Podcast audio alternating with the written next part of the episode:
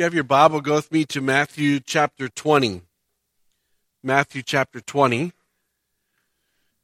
We're going to get a neat opportunity to look at a, a passage of Scripture. And, and uh, before we do that, it's, it's kind of neat to, to, if you spend some time with it, you get a chance, okay, here's Matthew chapter 20. But what's so neat is the Scriptures doesn't leave the individuals in Matthew chapter 20 where you and I are going to read about them this morning. What you're going to get a chance to see and be reminded of is the power of who this Jesus is. And then you get a chance to see life is going to be transformed from what you and I read this morning. So if you have your Bible, we're going to be in Matthew chapter 20 and verse 20. So Matthew 20, 20 is where we are. Matthew 20, 20. The mother of the sons of Zebedee came up to him with her sons, and kneeling before him, she asked him for something. He said to her, What do you want? She said to him, Say that these two sons of mine are to sit, one on your right hand and one on your left, in the kingdom. Jesus answered her, You do not know what you are asking. Are you able to drink the cup that I am to drink? They said to him, We are able. He said to them, You will drink my cup, but to sit to the right and on to the left is not to mine to grant, but is chosen for the one who has been prepared by my Father you to stop there. I want you to see, as I was kind of looking at Matthew chapter 20, I'm thinking there's just no way that she's going to ask that question. I mean, what we know about Matthew chapter 20, Jesus has pulled the disciples, if you go backwards, he's pulled the disciples aside and said, you know what, you're going to be flogged. I'm going to be flogged and mocked and crucified. You go back a little bit farther and you read the end of Matthew chapter 20 and verse 16. So the last will be first and the first last. Where in the world has mom been as Jesus has been about ministry? What's interesting? Mom has found her value in her boys. Mom has also allowed society, and you'll see that in just a second when you see Jesus' response to the to the whole group, saying, you know what? You're important if you have a place of leadership. And so this was never true in my home. So I, my mom never had the privilege to have this bumper sticker on her car. Um, and so uh, that that really didn't happen. But there was one thing that you knew about my mom, and probably true of any mom. If you talk about their children, you're going to see a side of mom that you typically don't see. You can say a lot of things about a lot of different things, but if you say something about Seth or Rachel, you will see a side of Susan that you probably haven't seen before. Because those are things that she values and she loves them. And so that's just that's just the true of a mom's heart. And it's really kind of neat to, to see that. But what's interesting to me, as you look at Matthew chapter 20, what is not prayed, what she doesn't ask Jesus for, She's really asking Jesus, say, you know what? Make my boys significant. Make it all about them. When we're spending eternity with you, I want my boys to be one on the left and one on the right. The place of honor, the place of worth, the place of recognition. You know what's interesting? She did not ask, Would you help my sons to be good followers of you, Jesus? She didn't ask what she thought would be, would you help my sons humble themselves before you and say, you know what? It's all about you, Jesus. Don't see that. We don't see her on her face before Jesus or kneeling before him and say, Would you help them to learn to surrender well? Because I don't know if this is true in your world, but typically as I watch men, they don't do real well with surrender. They don't do real wealth. You know what? I think you're probably right. I don't really ever see boys working at being last. Have you ever seen that? It'll be so cool for us to be last today. I'm kind of excited about that. It's like if there's the king of the hill, it's the kid at the top who's everybody's trying to get there. They all want to be on the top for a little while and somebody's going to knock them off. And so this morning, as you look at the scriptures and you listen to this, you're seeing that her priority is to be on the right and the left. Her priority is not about her son's heart before Jesus, not about surrender. Now, what's fun is, is if you read on in Scripture, and I, I want to be real clear here too, mom doesn't have the Holy Spirit. So it's not Acts chapter 2 yet. We don't see the power of the Holy Spirit going to be demonstrated and unleashed, and here we go. You know, he promises that in Acts chapter 1. You'll be of power when? You're a great strategist, you're gifted, you're talented, you're an amazing person. No. You'll receive power when the Holy Spirit comes upon you. And what also is interesting is, as you read through here, the boys think they're pretty talented. Look what they say. Verse 22, Jesus answered them, You do not know what you're asking. Are you able to drink the cup that I'm to drink? They said to him, We got this. We can do this. And I'm kind of thinking, as I look, look at the scriptures, I'm kind of thinking, guys, hold on a second. Didn't he talk to you about being flogged and mocked? Didn't he just say to you that the first is going to be last? Weren't you astonished when this rich young ruler came along and Jesus kind of looked him in the face and said, you know what? Sell it all.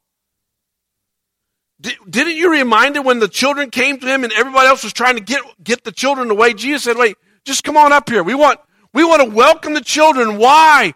Because the children are a screaming picture of they'll follow. Oh, yeah, is that what you say, Jesus? I'll follow you. I just accept you for who you are. These guys didn't get it. Now, as you go on in Scripture, and you can read later on in Acts chapter 12, that James is going to suffer death, and John's going to suffer death as well. Why? Not because they got this, but because the Holy Spirit came upon them and their lives went in a different direction. It was no longer going to be about them.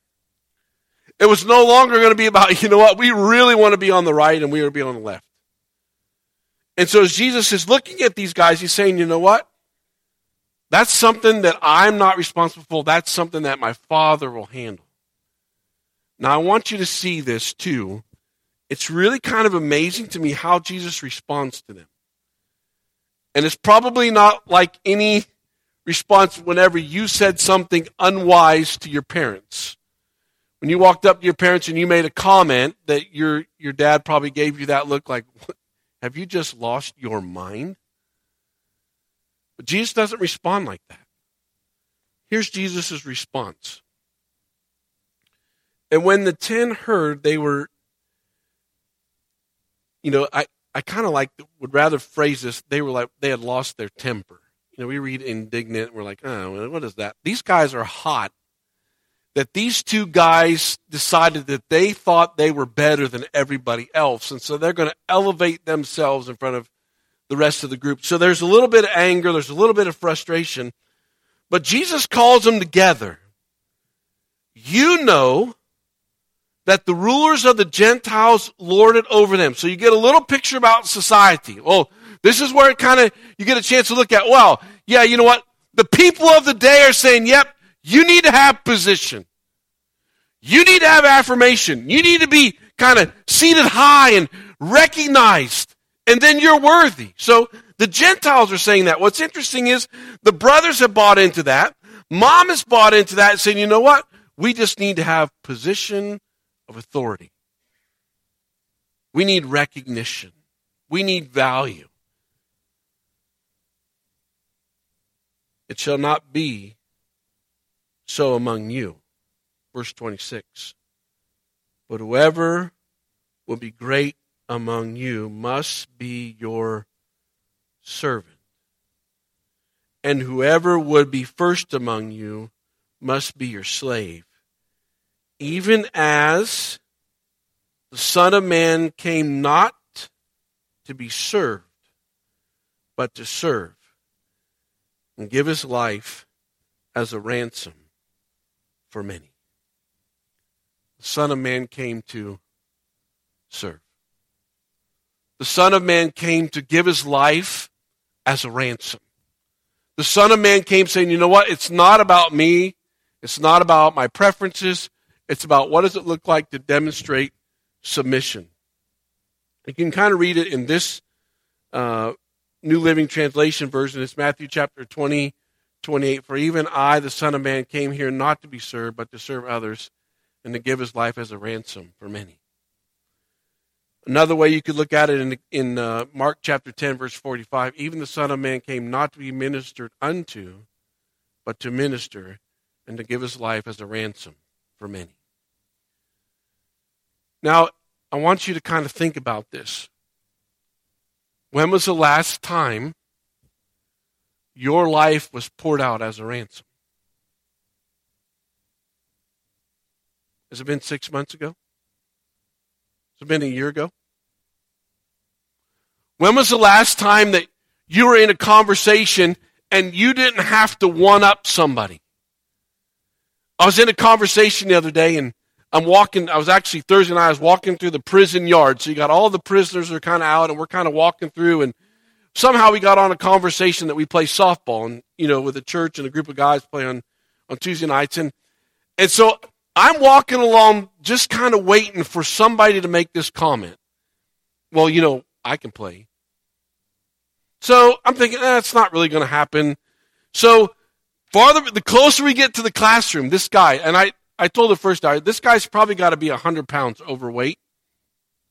And so if you look at him, you're thinking, if he hits the ball, he's never going to get the first base in time if he doesn't have a heart attack on the way there. So I'm just walking, not thinking anything about it. You know, just we're talking. I was talking to another guy. Well, he makes the comment. Well, you know that I played semi pro ball.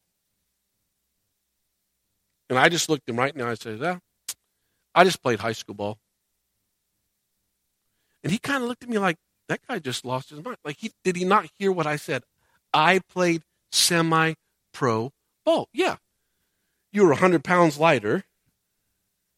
And it's, and it's not like we, Susan and I have these conversations. It's like men just can't not say something. It's like, well, when I was, you know, well, I, you know, I did this, yeah, 30 years ago, maybe. But still now it's almost like, even though we're walking into the prison, going to do a Bible, he's got to make himself, well, if you need somebody, you can call me because I played semi pro ball. And I just paused and my mind said, wow, that's who we are as a church. That's what it looks like for the majority of people entering in a building today saying, you know what? Well, you know, this is who I am. And we place who I am on things that are out there. Not walking through the prison saying, you know what? That's cool. I'm glad you play softball. That's pretty awesome because we haven't learned what it looks like to no longer look internally, but externally. We don't know what it means to receive a father's love that says, you know what? I choose you when nobody else did. Why did he choose us when nobody else did? So when the Holy Spirit came upon us and we learned to be a servant, it wouldn't be about us. We wouldn't need the recognition. We would just turn and say, wow, because of who he is in my life, I'm just different. Is that you? Or are you like the mom saying, well, you know, this is, this is what I need in order to feel valued? Here's a quote I found from Rick Warren. The most important advice on, this, on leadership I can give young leaders it's not about you. Can I give you some advice as a brother in Christ? It should not be about you. It was not about Jesus. So it shouldn't be about you. And what's interesting is, as you go to this next passage of Scripture, look at verse 29. Look at the contrast in the different types of people. As they went out of Jericho, a great crowd followed him. And behold, there were two blind men sitting on the roadside. And when they heard that Jesus was passing by, they cried out, Lord, have mercy on us, son of David. Why wouldn't the disciples be the one crying out, Lord, have mercy on us, son of David? Because they got wrapped up in society saying, whoa, hold on a second. We need recognition. The blind guy saying, Lord, son of David. Verse 32. And they, and, and stopped. Jesus called them and said, what do you want from me?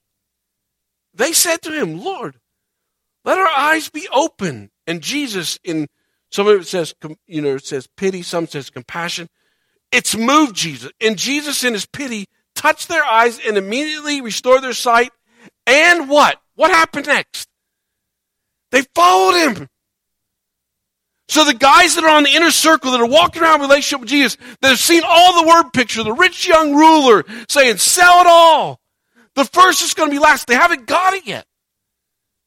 But the ones who had the miracle happen in their eyesight, now they're saying, you know what? We don't necessarily need to leave. We, are going to follow you. You've done something inside of us that nobody else can do. You gave me sight. We'll follow you. So here's how it kind of kind of goes together. I want you just to pause for a second. And I want you to really think about this.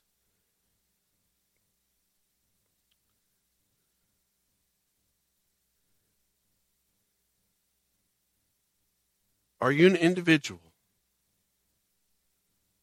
that says, Did you see that? Are you the person that's walked around and, and, you do something and you want everybody around here to see you? Well, you know, they, they carried out the garbage. Could you make sure you post that on Facebook that my spouse carried out the garbage for me? My spouse folded the laundry didn't put it away right, didn't fold it right, didn't put it in the right place, but actually thought about folding laundry. Wow. Or are you the person that says, you know what? Did you see him? When people look at us, do they are they looking at us saying, What what what why do they do that? And then they come up to you and say, Why did you do that? Because what's happening in me it's Jesus. And there's power in his name. And so I don't have to be recognized. I don't have to have the final. It's it's okay for me to be a servant. And so maybe not so true in this group, but I'm telling you, first hour, they don't know what a servant man looks like in a home. They don't know. They grew up in homes where dad would sit down in the recliner, flip the, f- the feet out, and he would start reading the paper, and there would be a comment kind of like this. Man, I would, wouldn't mind having some ice cream. Well, I'm kind of thirsty. There wasn't the dad that would fold down the, re- the, the recliner, get up out of his chair, walk over to the refrigerator, pull out the ice cream and dip it for himself. Didn't happen. They just sat there and waited for people to say, well, here's this, here's this, here's this. And so, what does sacrificial living look like for you? When was the last time you said, okay, when that still small voice came inside of you and said, you know what, you probably need to walk down that aisle at Publix. I know that person that you don't like. They're there, but I want you to do this. When was the last time you just said, okay, because there's power in your name and I don't want to, but because you're the cornerstone of my life, I'll do it. Can you remember? It's been six months, a year, two years, three years.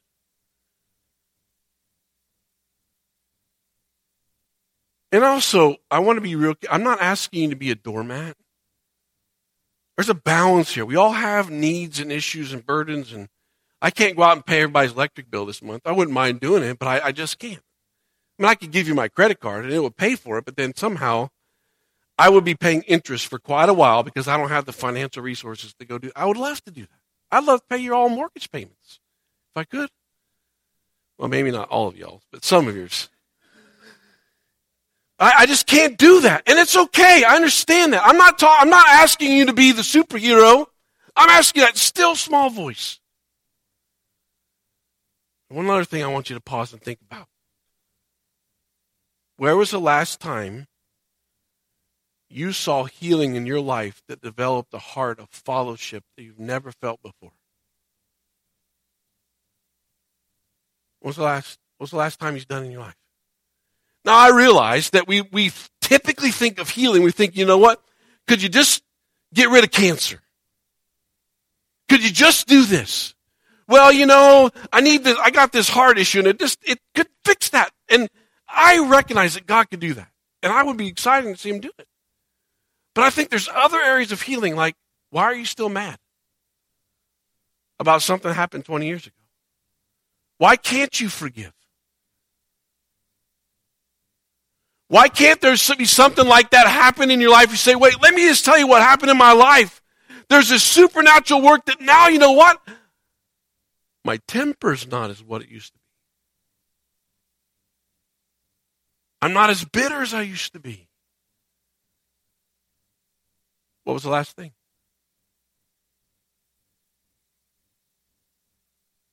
I mean, it's it's it's exciting to think about for me because there's so many things that go on inside of this individual that you will never know.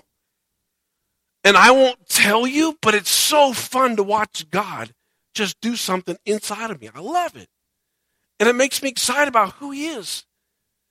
And so I'm just saying, you know what? I'll, I'll follow you.